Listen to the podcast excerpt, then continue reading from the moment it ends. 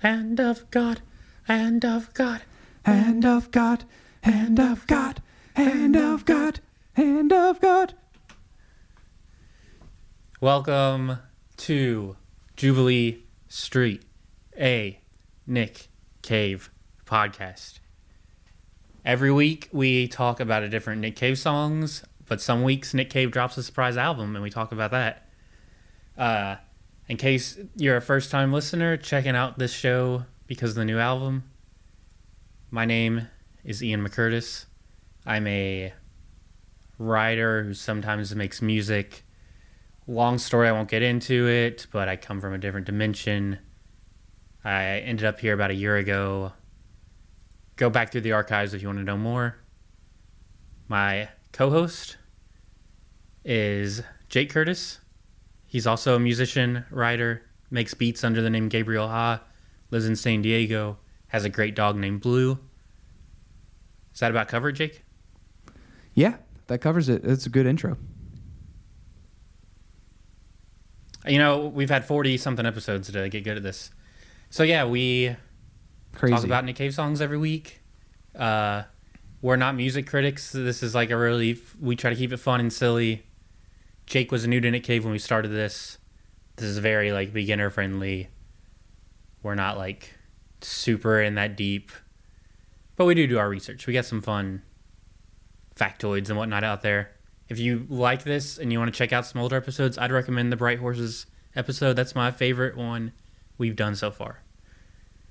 Yeah, I think Bright Horses is a great place to start. And also, um, I think our first episode of the show is really good. We're kind of getting our legs there, but we cover the Mercy Seat, I The believe. Mercy Seat. and it that episode came out during the sort of another peak in the pandemic and the Black Lives Matter protests and um, you know it was it was a cool it was a cool time to start the podcast as as far as like how all of the carnage going on in the country was impacting our listening of Hey. Nick Cave so um, yeah where do you want to start with So let's the first dive right in. We knew Nick Cave would be dropping an album at any time. Uh, luckily, we were already planning on recording today, so we didn't really have to like move our schedule around at all. Uh, It's worked out pretty honestly like he knows our So- recording schedule or something. I mean, he might. If you're listening, Nick, we're on to you.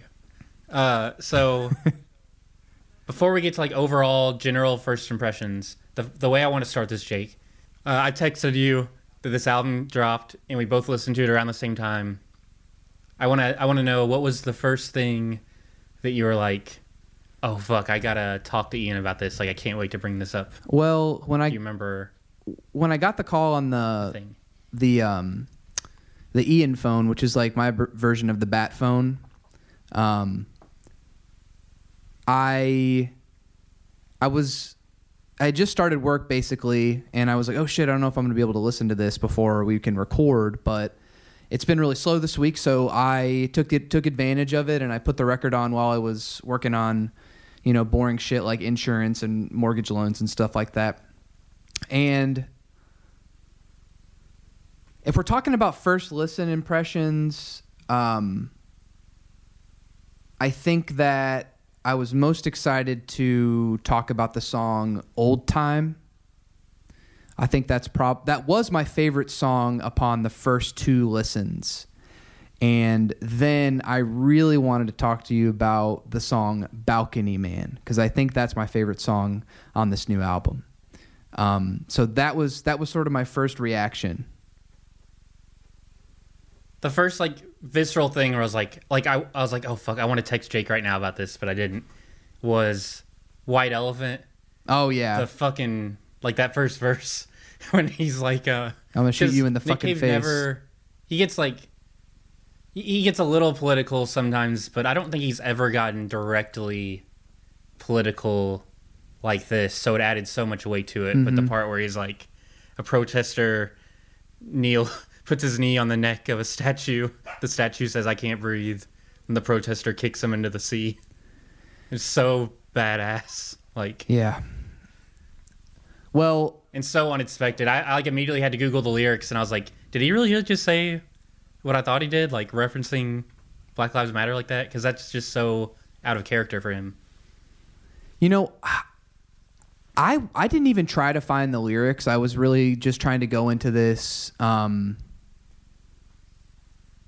but I I felt like this song, and and you know from us being friends for a long time that I'm more of a I pay attention more to the music and the feeling of the music as opposed to the lyrics always come 2nd Mm-hmm. after everything else. And I didn't hear that line about the kneeling on the neck, but that's there's really no way that that line could be interpreted otherwise. The thing that got me thinking that this is a more directly like it's more of a direct like social commentary is the line, you know, I'll shoot you in the fucking face kind of thing where I was like, wow, that's like very that's like the most I think I've seen him take a stand other than when he decided to play in Israel um, for that festival. And it definitely yeah, I took it as neither of us. Uh, just a heads up, neither of us have looked at any reviews at all, so we could be totally off base with something, but we wanted to go in like as blind as possible. To me, that like I'll shoot you in the fucking face was like empathizing with people that are so fed up that they just don't know what to do. You know. Yeah, I um I just immediately got visions of cuz long time Nick Cave listeners know how much Nick likes to embody the souls and vessels of other people and other ideas and other ideologies and it really just made me think of a world where Nick Cave was like a MAGA person and he was like embodying that kind of energy, which I'm not saying the song is him doing any sort of empathizing with those people. It just the way the lyrics are delivered are very similar to how all these like QAnon like Marjorie Taylor Greene like bullshit people are they sound when you hear them speak like Ted Cruz and all these fucking people like it had this very like I don't give a fuck if I'm wrong or I've said something wrong like I'm right racism is okay.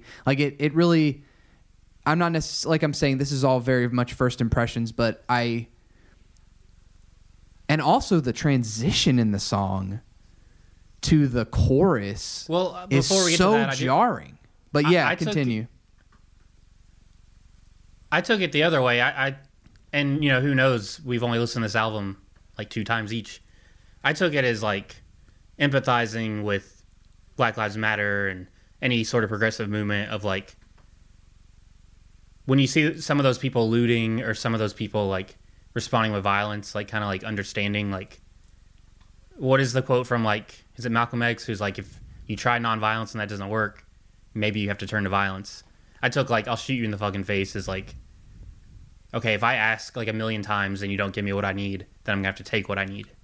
Yeah, and I mean, I um, like I had like I said, I hadn't sought out the lyrics, but I see the first line is the white hunter sits on his porch with his elephant gun and his tears. He'll shoot you for free if you come around here. That's the line where I was. I think he was invoking the enemy, like the the sort of Uh, yeah, I think so.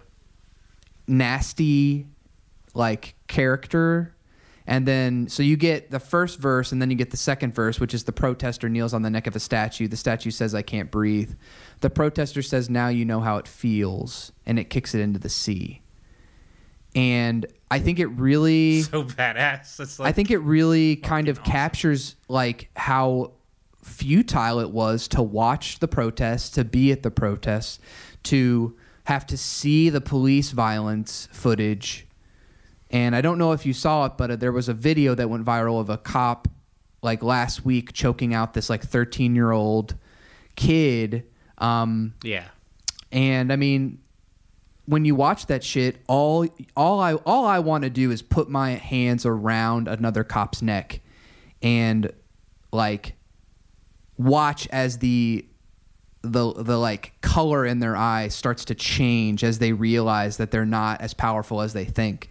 And I know that's a really dark thought, but I think that's what this song and like what the last year really evoked for a lot of people. Like it was a literal and like figurative like pulling of the rug out from everything that all of these, and that's why I think that's what makes the song even more powerful. And the album itself was it's already was mired in all of this like you know speculation. Like, is this going to be Grinderman three?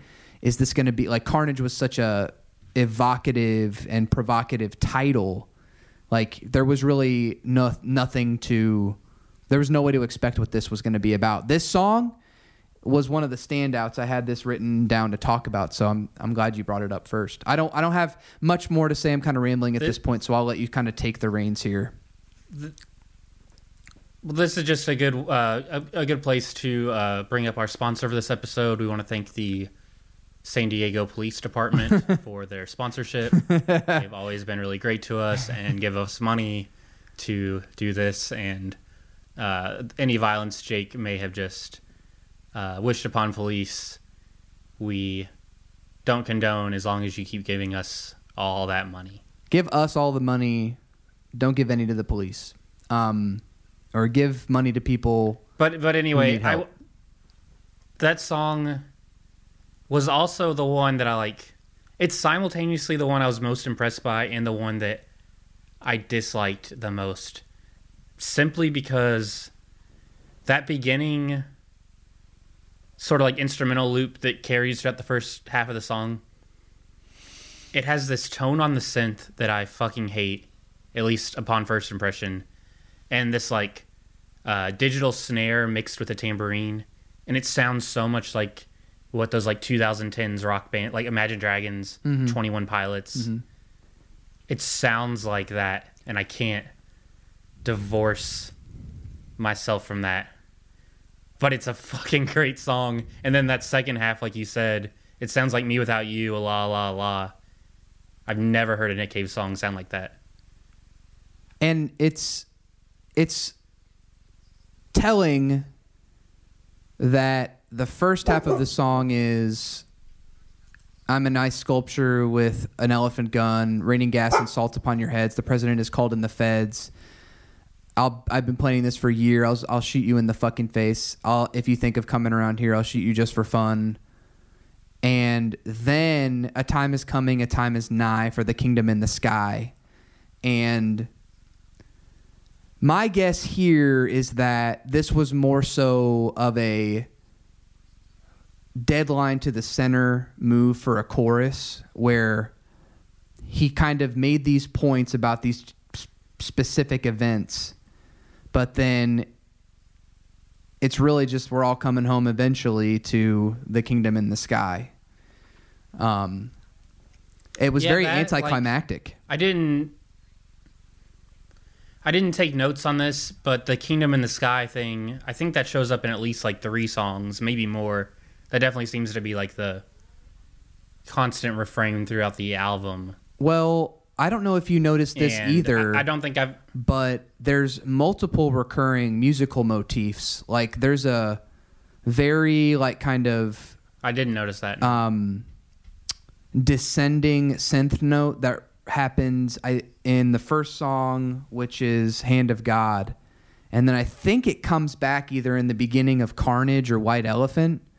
Um, Hmm. but there's a lot of connecting sounds that I've noticed. The Kingdom in the Sky thing. I don't think I've fully, I've had enough time to really digest what that might mean. But my first impression was it reminded me of his Dark Materials and the Golden Compass, Mhm. where I think upon first read of those books, you think it's like about killing God and making the world a better place. Like in the book, they literally kill the physical God. That's a But then when you think about it more- Yeah, it really is. But then when you think about it more, this huge war was fought to kill God, and all these people died in the process. And really, what was it for? Like the world, God didn't intervene in the world, so whether he's alive or dead, what does it really matter? hmm So when you think about the book more, you kind of realize both sides are wrong. Like whether God exists or not, focus on your life here and now. Who really cares? And that's what I think. That's how the kingdom in the sky refrain hit me. Like so many people are worried about so many things that don't really matter in the present Mm-hmm. when we could focus on what's here right now. But I think the album's also so much about COVID, and maybe that gave a lot of people comfort at the same time, just thinking about far off futures. Yeah, I mean, how many people just, even you know, myself included at times, just like put everything to the side and you know got takeout and just didn't deal with reality for a couple weeks here and there last year. Like, I mean, I've been doing it for a year. I got back into comics and graphic novels in a big way. Um, you know, especially like closer to the end of last year, and that's been a big. You know, that's been keeping me occupied. It's given me something to talk about and think about. But you know, there's still this like looming threat everywhere. Like, um, I don't know if you heard about this, but there was a plot to bomb the con- like the uh, to bomb Congress on Joe Biden's State of the Union address. Mm-hmm. So, Inauguration. oh, Oh, the upcoming State of the Union. State of the Union, yeah. Um, and I didn't hear about that. I no, I didn't know that. I mean, I'm and I and I'm just getting to the point like where we've still got these pricks, like I mentioned, like Marjorie Taylor Greene and Ted Cruz, and we're going to be dealing with somebody like fucking Matt Gaetz and um, Josh Hawley, like for the rest of our lives. You know, they're just going to be these like fucking racist pricks in power who want to who who spur who spur the violence because they're getting paid under the table to do so. Um, but anyway, I digress on that Question point. for you, Jake. Well, yeah. What's the question? If Josh Hawley wanted to come on Jubilee Street, but you weren't allowed to bring up politics, would you say yes to letting him be a guest No, for publicity? no. I mean, I wouldn't I say I that. would either. I, I wouldn't. I I, was just curious. I think that we would. No, there's no way it would. It would never work. There'd be no angle to it that would be positive for us. It would just bring a lot of trolls over. Um, so let's get back to the album, though. Um, I think White So- Elephant so was a good place to it- start. Sorry, I had to had to get up for a second. That's okay. Um, more generally, did did you take it?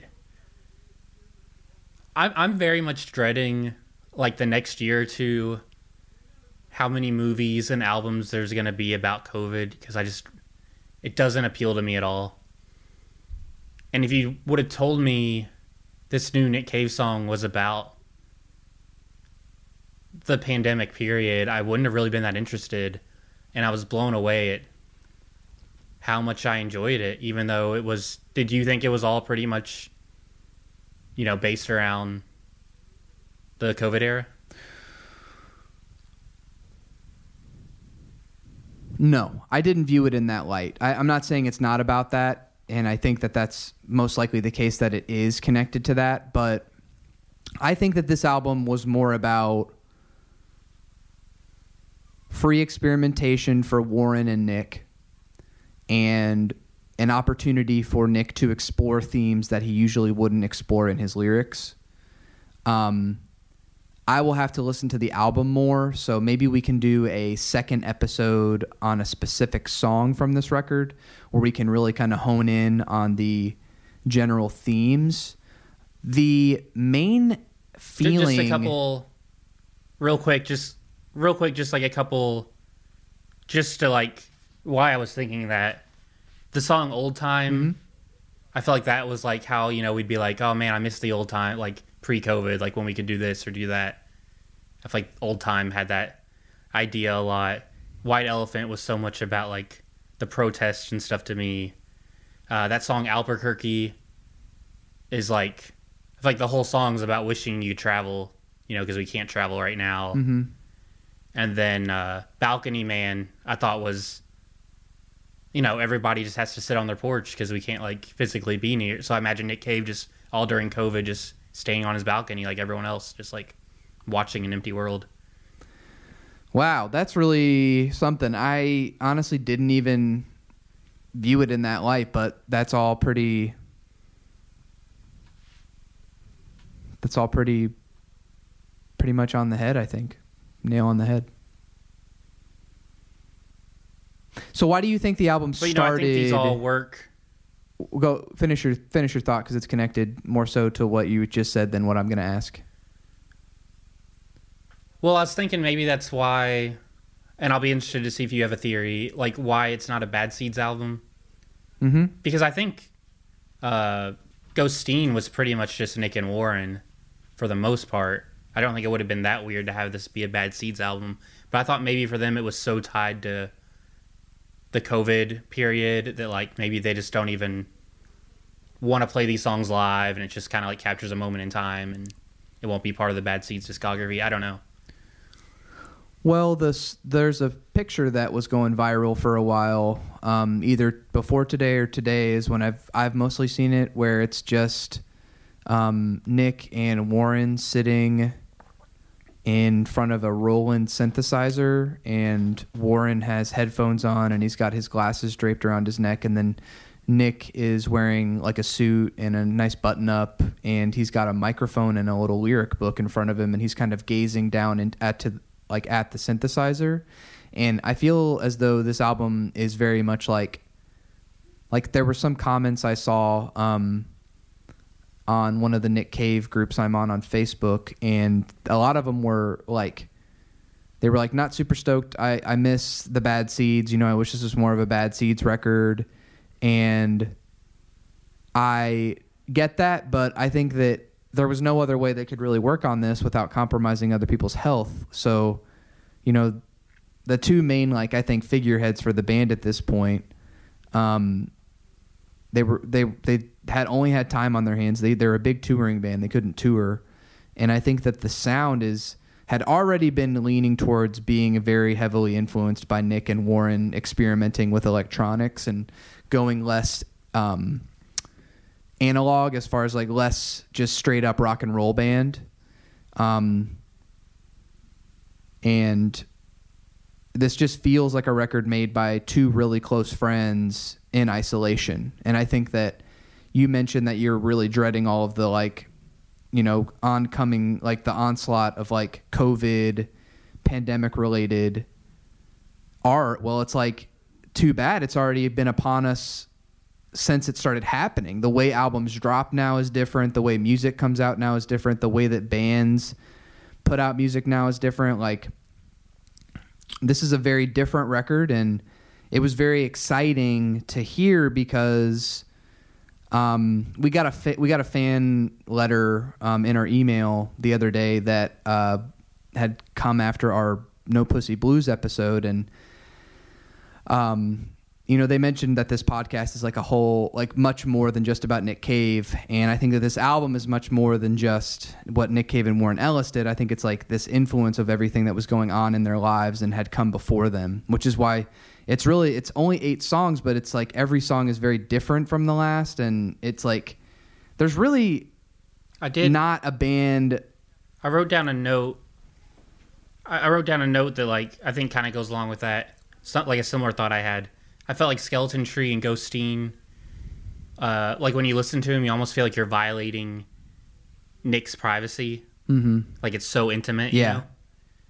This album, like you just said, this album feels like it was written for other people. To me, Yeah, I mean, I, yeah, I- mean, it, the the way that the lyrics read and are heard are definitely made for the listeners, and I also feel like there was just no way. it's much more accessible. Yeah, it, it is. It is. Yeah, that's that. Yeah, I mean, and it has that same energy that an album like Yeezus had back in 2013, where everything seems so arranged and perfect. Like everything seems like it's in place. Everything fit the way it was supposed to fit, but it also feels very chaotic and noisy. And like you mentioned, that there's like a tone and white. a lot of weird transitions. There's a lot, yeah. There's a tone in White Elephant, like a synth tone that or sound that you just can't stand, and um, it clicks for me. But I totally understand why it doesn't work for you, and probably won't work for a lot of other people. But it just sounds like it just makes me think of Imagine Dragons. oh yeah, yeah, yeah. And It's like a tone they use. one kind of unrelated. Do you think that this was all drum machine, like programmed drums, or do you think that one of them had to have played drums on this record, right? I don't. I don't think so because like like you said that chorus and um, White Elephant where like it almost sounds like a classic rock song like Sergeant Pepper era Beatles. Yeah. that sounds like real drums to me. It's either a really good drum machine or I bet they can both fiddle around on a drum kit well enough. Um, so my next point I wanted to ask you was, But- well, you go ahead. What are you going to say? Will that bring like it was exciting because this album is the first one in the wild that has like a lot of other like there's a good amount of violin, there's some guitar, more drums than the past two. It was just exciting to get like I know it's not full band, but it's way closer to full band than Ghosteen and Skeleton Tree are. Yeah, I, I was surprised by that too because there's so many, there's so much varied instrumentation, and what I was so Yeah, it's not just synth. stoked on was that they really chose to go in the direction I hoped they would after Ghosteen, which was they really leaned into these l- layered vocals and Warren and and Nick's like voices are perfect together. It's like in the early days of OutKast where you could hear Andre 3000 like dip in and out of a verse and you would still think it was Big Boi. Like they could vary their flows and voices Yeah. in a way that were so cool. And I feel like here there's times where I'm like, was that Nick? Was that Warren? Was that some backing singer? Like Nick does these great like he just really leans into just some really like kind of Tom Yorkie like you know ethereal vocals um, in the later half of the record, and I love shit like that. I can't believe that this dude, like, it's 60 years old, was like, I'm going to start singing in falsetto. I'm going to kill And it," it's great. I never did it before. I don't I don't get it. Like he's just and the thing is is that they're both really good at producing records now because they've produced what like 30 records at this point, not counting all their scores and film scores and stuff. A ton of soundtracks. Yeah. And the mixing aids this album really well because I think if Nick were singing falsetto louder in the mix, it would come off too like harsh. But the way that they have him sit there as just another backing part of the track, there are times where his voice is less important than it's ever been on a Nick Cave in the Bad Seeds or Birthday Party record ever. Like he's layered in there as part of the music and the the arrangement, less so as Nick Cave. And I think that it was a really good choice for them not to throw the bad seeds on this because it would have felt dis- like disingenuine or disgenuine. I don't know the word I'm trying to say. Um, it wouldn't have Disingenuous. disingenuous. Uh, because this isn't the bad seeds. Like even Ghosteen sounded like the bad seeds. This one sounds different. It sounds like it, it is like could be B sides from Ghosteen, but there's just a little bit of difference in there. It's it's really nice. It's a nice like hot pocket of Nick Cave influences. Like I hear some Boatman's Call. I hear some of the later era like Push the Sky Away lyrically. Um, this is a good record. It's really good. It's probably the best, the, my Yeah. favorite release of 2021 already. I, there hasn't really been much music that's come out that I've been interested in. For me, uh, yeah, the thing I thought the most was Push the Sky Away. And we like to refer to the last three albums as the ambient trilogy. And I think, I mean, we'll see how everyone else reacts. I kind of think we have to rewrite that. Yep. I feel like now it kind of seems like Skeleton Tree and Ghosteen are like sister albums. Push the Sky Away was like them ramping up for ambient music, and then this album seems like them like stepping out back into back into like a normal rock band, but still taking the things they learned from the ambient stuff. Push the Sky Away had to be made for them to continue to make records like this because what came before Yeah. Push the Sky Away was Grinderman 2 and Dig Lazarus Dig. There was a huge stylistic change between those records and Push the Sky Away. oh yeah, And I see a lot of stuff on the forums about how people really want another Dig Lazarus Dig record, which would be cool. And to be quite honest, I expected this to be a lot noisier. I expected it to be angry and scary and maybe even a little bit more like birthday party stuff. And there was a comment I saw where somebody was like, um, This is the heaviest record they've put out since Dig Lazarus Dig and Grinderman. And while on one hand I agree thematically it's heavier, I feel like the music is still very much like Skeleton Tree and Ghosteen. It's very soft. It's very thoughtful. Not to say that that that The that- these songs are so the songs are so different. Like I did think that like when I first started the album, Hand of God is pretty noisy, great. pretty aggressive. Oh. But the rest like that's probably the noisiest, heaviest song on the album. Oh yeah.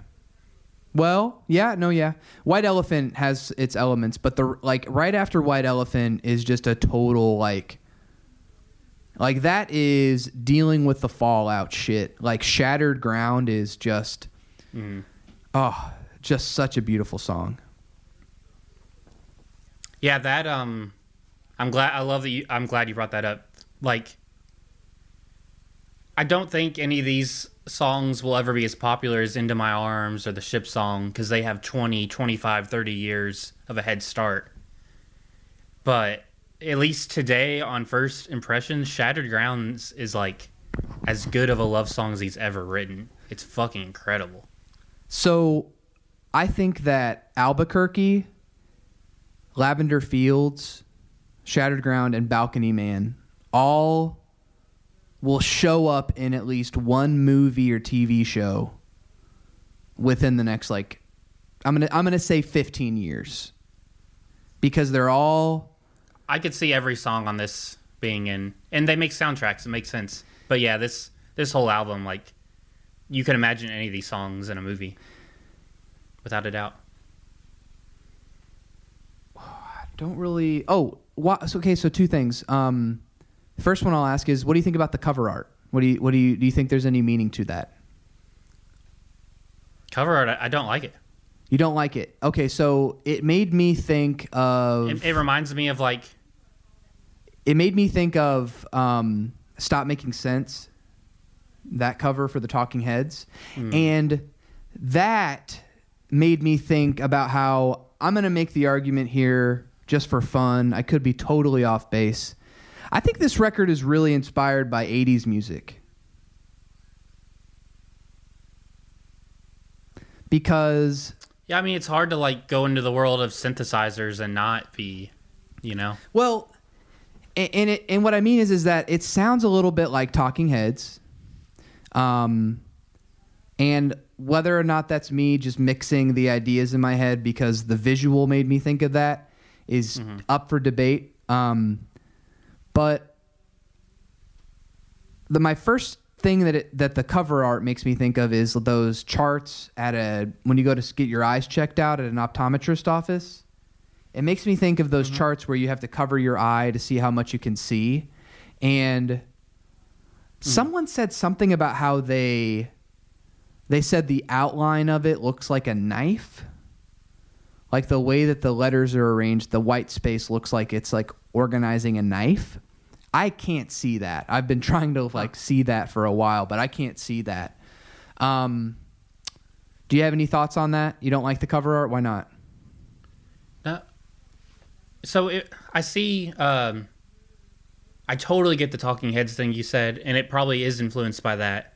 But it makes me think of like the like corporate hipster stores, like Urban Mm-hmm. Outfitters or American Apparel. This looks very much like they were kind of like ad Yeah. design, which I think is also influenced by like '80s Mm-hmm. new wave.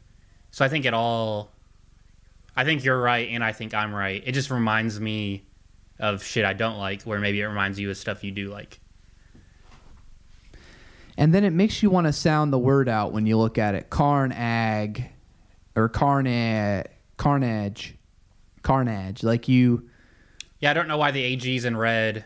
I was assuming vertically it's like C A E. I thought that was like Cave and Ellis. Oh. Well that's that's it. I think that's the only way they did that. That's the only the only reason But I they did it. There, there's probably some reason that the AG's in red. I don't know what that means though.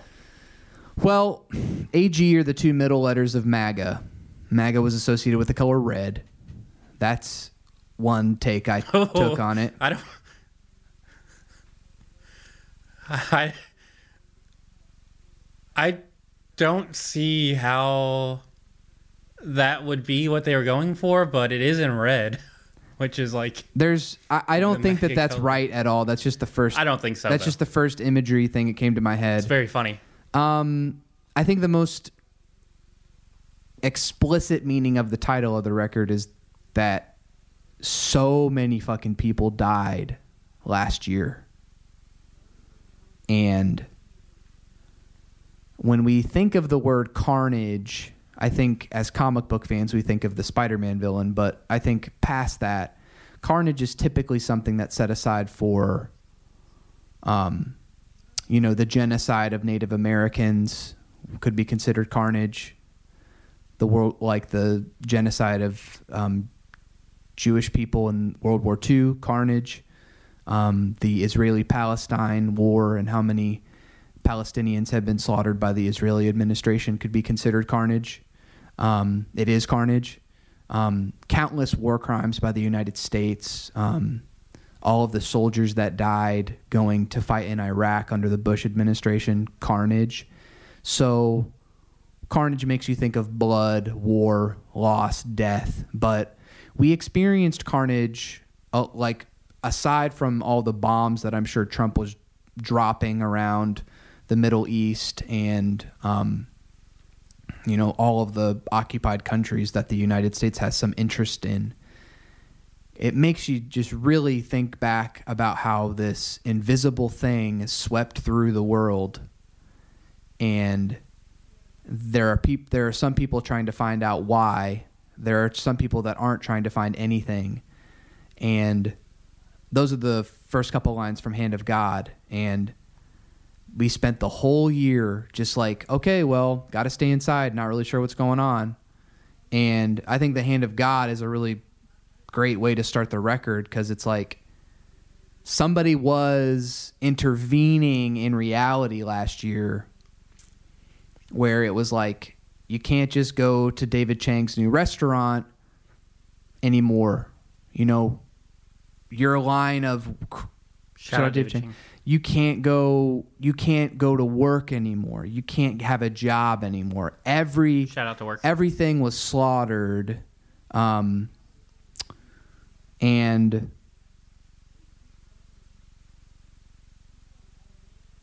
the record feels like that it feels like the end of a superhero movie where it's on scorched earth and everything seems really bad and then the villain comes back and drags you back down to hell but on the other hand it feels very cathartic I think maybe if they put a companion record out to this called Cathartic, that would be really funny. the way I took the title, um, and I guess this is like my general takeaway day one. And the song Carnage itself, he keeps repeating. I don't, I didn't look up the exact lyrics, but something about like love hitting like a train. Yeah. Um, and then in Balcony Man, there's like that refrain that's like it's something like, "All I know is I love you, and the morning is beautiful," or something like that. Mm-hmm. So this is what I took away from it because it's just an idea that I think about a lot and that I really like. The love hitting like a train. I think a lot about how like real love is kind of violent, like and, and is kind of aggressive. Like when people tell people like me and you that we're not patriotic because we criticize America. To me, if you really love something, you do criticize it. Mhm. Like that's the point of love. Like love is uh you love something enough to want it to be better and to like care about it, Mhm. you know? Like to me there is an element element of violence and uh going against the grain involved in love. Like yesterday we were kind of I don't know about arguing, but we were discussing like uh vegetarianism and I don't want to say got heated, but I feel like we were both like passionate. But it's because we love each other and like, you know, you really cared about the issue and you cared about me. Like that's what love is. It's not always like clean cut. So that's kind of what I took Well from the title Carnage, like to heal from this time, it's gonna take a lot of love. But that love, like, is gonna hurt. Like, maybe just as much as like this period that got us. here. Yeah. Well, there's a really good line in um, Shattered Ground that I think really puts together what you said, which is every everywhere you are, I am, and everywhere you are, I will hold your hand again. Only you are beautiful. Only you are true. I don't care what they are singing. They can scream their fucking faces blue again. I will be all alone when you are gone. I'll all alone when you are gone, and I will not make a single sound. And it's like there's all these things we get worked up about, and then it's just quiet. And then we wonder why we got so worked up about it in the first place. And then we get worked up about it again. It's a very cyclic feeling.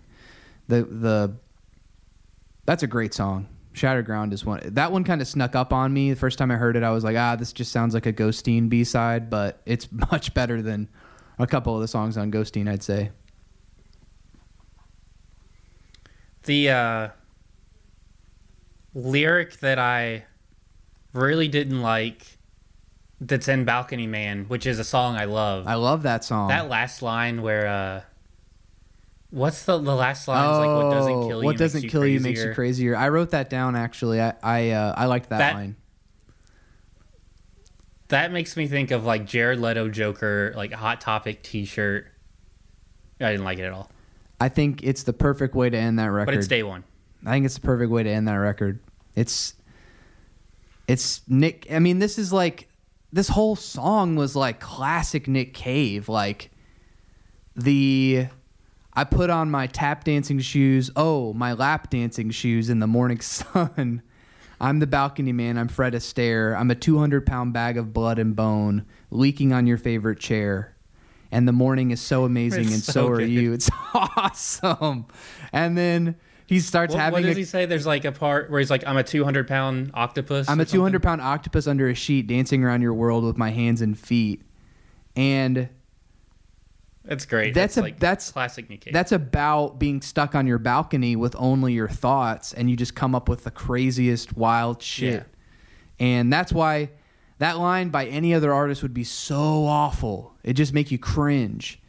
But you are languid and lovely and lazy and what doesn't kill you makes you crazier. It's like looking across the room at the person that you love and you're you've been stuck at home with them for a year or even outside of COVID context because in 25 years people won't be hopefully people won't be living with the pandemic anymore.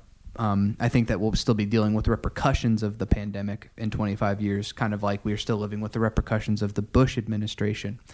But I think this is my favorite song on the album. It's really funny, it's really emotional, it's really This song feels like Grinderman to me. The like style, the lyrics, and like if what comes next is Grinderman three, I feel like this was like a little hint. Well, he t- tends to have a penchant for the like a car- like blank man. Like he has a, he has a couple of songs where you know Mm-hmm. um, what's what's it Mickey Mouse and the and the Goodbye, Goodbye Man. Man. There's like he he he creates these really cool like mixtures of words for characters like that. And Balcony Man just I know he's done it other times. Balcony I'm- Man just really just the name immediately just caught my eye. Um, I I love uh, the art of like naming songs. Um, you know, usually I would I, like it when I would make me when I was making music more frequently, I would just name the song after like something I'd heard in a Simpsons episode or something that I'd heard in like an episode Mm-hmm. of Sopranos or something, or just something some weird thought I put it together in my head. But it seems like that this song also made me think about um, Michael Jackson because of the whole him like dangling the child over the balcony. Yeah. with the baby. Um, I remember that. shout out dangling babies over balconies. Um,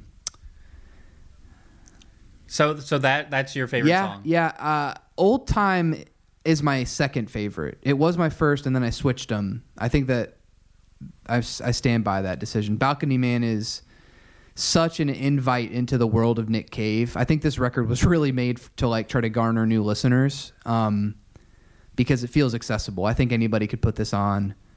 Um, in the same way that I think anybody can put on like Boatman's Call and um, push the sky, push the sky away and get into it. I think those those albums are incredibly accessible. for sure the the songwriting is way more like classic Nick Cave, like a lot of choruses, a lot of catchiness, but the production is like the new era. So it's a really cool mix. My favorite song is probably Great Hand song. of God. I like that like Radiohead, Nine Inch Nails, like kind of feel the like bass Yeah. drum on the quarter notes. but then just, he like, doesn't. nonstop. He does the same slow The- vocal style. It's so great. It shouldn't have worked as well as it It's did. It's really weird. And then the just like nonstop Hand of God. Yeah, it's just Warren Hand of Ellis. God. It's really, it's really scary. It and it feels like a Final Fantasy Yeah. boss battle song. Yeah. but then, but then like when it goes to the choir, like the children choir start doing it, Yeah. it gets even scarier, and it feels like you're in like Mm-hmm. some weird cult. And a bunch of people in robes are standing over you, and they're just going, Yeah. "Hand of God, hand of God," and there's like they're about to cut you with a bunch Yeah. of knives or something. It's really. I'd love to see. Do you know who. Ray Wise is? He plays um, Leland Palmer in Twin Peaks. He's Laura Palmer's father. Uh, he's really yeah. funny, and he's really a, like a fantastic actor. And he was in um, he was in the new season. The he was in the third season of Fargo, which he was really good in. And he was in some Tim and Eric stuff. And he was a, he played the Shrim priest in Tim and Eric Billion Dollar Movie. And for those who haven't seen that movie, it's been out for 10 years, so I'm going to spoil it. But there's this thing called Shrim that gets um, marketed in the mall that Tim and Eric buy in the movie. And it's this religion where you. It's really fucked up, but basically, it's a religion that's built around getting shit on by children. I have no idea how that movie got put into theaters. Yes. Like, literally? Like it's it's it's just I remember the first time I saw it I was really disturbed. Like I didn't understand Tim and Eric that much at that point. I only really liked Steve Brule and Steve Yeah, Brule yeah. was kind of disturbing to me even I I still really loved him then. But anyway, if they I would love to see them This is the song that would get played while Absolutely. This is this and this would be an excellent video for Ray Wise to be in because he has such a demonic like look and features. Like he just he has like the combed back, you know, hair and he's got very bright, like kind of hypnotic eyes. It just made me think and and you know the other thing I wanted to add is that how do you feel about Hans Moleman being the Simpsons equivalent of Warren Ellis? But he's now in a band with Nick Cave. Mm. Hand of God. See, I see Warren Ellis is like so like outgoing Yeah. and confident, He might be And more like- like Bleeding Gums Murphy. just kind of like. Yeah, I don't. I mean, I don't know if he's like that in real life, but like Warren Ellis just seems like so cool to me. Hans Moleman is more. Who's the Hans Moleman of music? Probably Billy Corgan. Had to be somebody like hates himself. Billy Corgan is a good. No, it has to be. We got to ask like- Mike this question later. He'll love it. Billy Corgan. Billy Corgan like thinks he's the best thing that ever happened. I feel like whoever's Hans Moleman has to like kind of have some self. yeah, yeah. Billy Corgan's probably the mayor of he Mayor Quimby. Uh, Mayor uh, Mayor Quimby. Just like totally in his Yeah. own little world. Has no idea.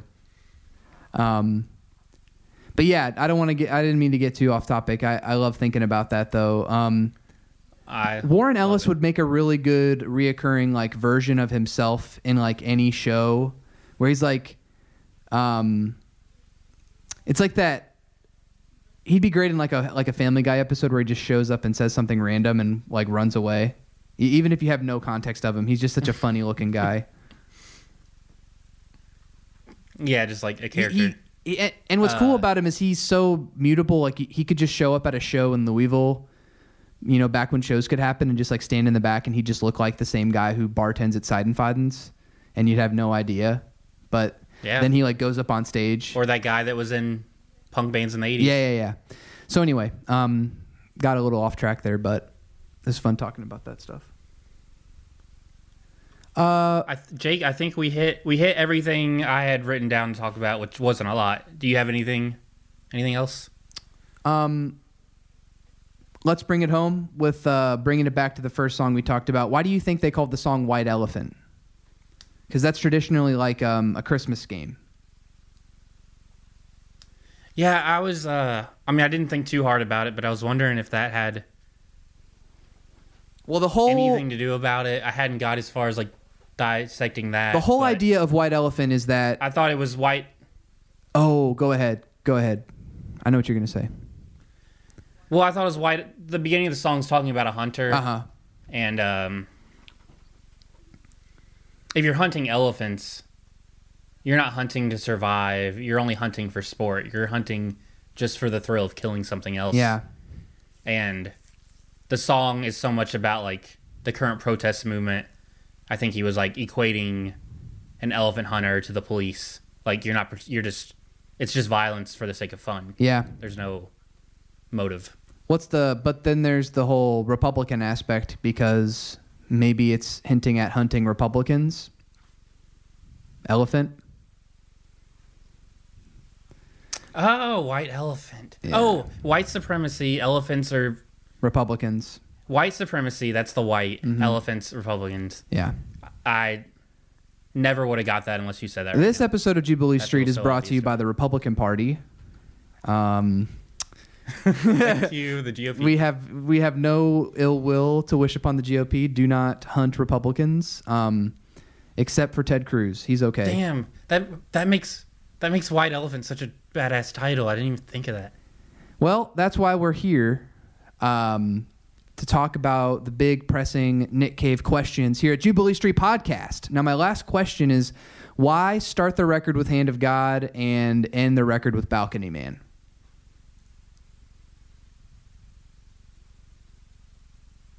I think start the record with Hand of God because it's so different than what he's done like in the past handful of years Mhm. because it's scary and like it's got that bass drum beat. It like has a pulse to it. It's not.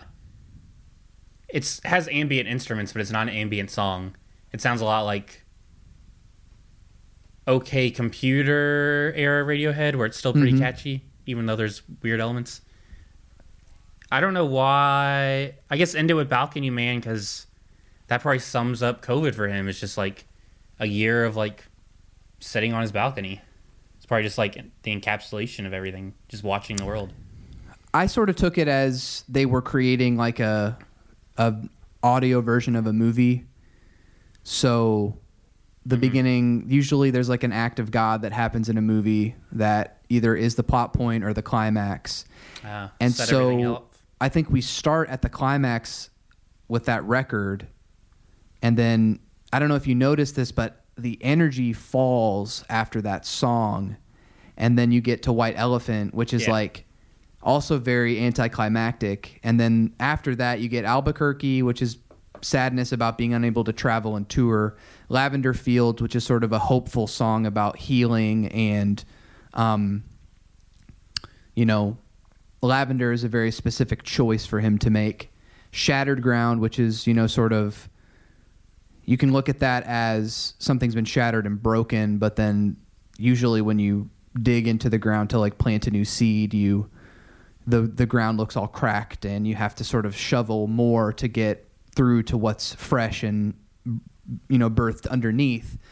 And then balcony man, there's a really good scene in The Sopranos where uh, Tony is in um, Florida doing like a, bi- a business deal and he has a nightmare and then he comes out to the balcony and he's surrounded at this resort hotel in Florida and then you hear all the noises of people at the pool and the water and like glasses clinking and how like there's a very like unique sense of like aloneness in that scene and then balcony man feels very like sort of restful Mm. and contemplative and quiet and kind of like Yeah.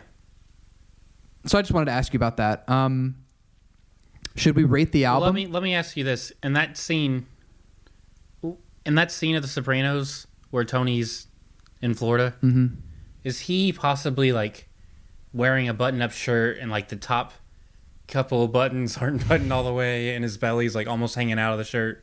i think he's wearing like a wife beater a shirt. I know wife beater is kind of an outdated term. Ah. yeah He, he's he's more than likely wearing a button-up always- shirt with his belly poking out though, with a with a like a an A shirt underneath. That's how I always picture Tony Soprano. oh yeah, that's pretty good. I mean, if he's not wearing that, I- he's wearing a sweatsuit. Oh yeah, like like a mob like a mob dude would. Oh, I, w- I don't I don't really want to rate the album because I feel like I need to sit with it more. I will say like like most of this recent stuff, I think this will probably rank pretty fucking high. Like yep. I was so excited upon first listen. It's pretty awesome. I like it more than I like Ghosteen. Um, it's. Oh, I did want to ask you why did This you is definitely an easier listen. why did you say that "Hand of God" is the most Jake Curtis song you've heard on the record? Well, because that um Is it for all the reasons that I would probably because the bass drum yeah that like constant bass drum you know i feel like it's something you do a lot in your production just that like driving you know pulse doom doom doom doom doom. Oh yeah, and then the synth the synth tones i feel like were the kind of things you would like to use. And then the chanting hand of god felt like so much like swans to me even though the song as a whole doesn't sound like swans. Oh, just had that like chanty or almost like lungfish kind of vibe. That's And I great. was just like, this is everything Jake likes. That's a great uh, connection. I didn't I didn't think of Swans. I haven't listened to them in so fucking long. Um, yeah, no, I'm okay to not rate the They just record. do that like creepy chant kind of thing a lot. Yeah, they they did that on um, the Seer in 2012, which I really liked. I really liked that record, and then To Be Kind is a good record too. I feel weird praising Swans, but I'm just because Michael Gira never really got. It seemed like he never really got totally called out for like raping that woman. I don't know, but I don't even know if he really did. They're just they were. oh, we don't. I don't even have anything. I don't even really like them that much. I just think they uh, have really cool ideas. I don't love their songwriting. I, I remember being so bummed because when that news broke, I had bought like fifty dollars worth of. I'd bought two tickets, so they were like almost. I think it was like sixty bucks with tax to go see Swans at Headliners. And after that news came out, we watched them for like twenty minutes, and I was like, ah, I can't do this, and I, we just left. It was honestly, it was So honestly kind of boring live. I hate to say that. I think they would have been better in a bigger, like it would have been cool to see them at the Palace. or they had like a projection behind them. Yeah. like something. It should have been like a fucking ambience. Godspeed You Black Emperor show. Like put some footage of like, you know, Mhm. Nixon and you know then intercut it with like people getting gunned down or something. I don't know. Um, I think that the rollout for Carnage though, to get back to the topic of the of the episode, is going to be great. I think this, this is only the beginning of what's to come. I think we're going to get some really cool stuff. I think we're blessed to be living in this time period as younger fans for Nick of Nick Cave because he is an experimental creator. I think Warren Ellis and him meeting back in the 2000s was the, such a great move for them because they're going to do some really neat stuff this year. I think we might even get another record because this one just felt to me like it has another piece Did- missing. Did you see that Warren Ellis put out a song yesterday or maybe Tuesday? Mm-mm. I did not. I haven't checked it out, but I saw that it was a 40 minute instrumental song. I wonder if it was just the instrumentals to this record and it was just like a, you know, a little like cool rollout tactic. I'm not sure. I haven't checked it out, but I know it's a 40 minute instrumental. That's an interesting uh, thought. I hadn't thought about that. I, I just saw that he put a new soundtrack out, but um, I didn't see that he put a song out. I have to look into that. Um, oh, is it this? But yeah, that uh, I'm sure we will be talking more about Carnage in the weeks to come, months to come, all that. Thank every, thanks to everyone for listening. Um, if you have any thoughts about the album you want to share, or you noticed any little cool references or anything we didn't catch, I'm sure there's tons of stuff. Uh, feel free to email us at jubileestreetpod at gmail.com. And I think that's about it.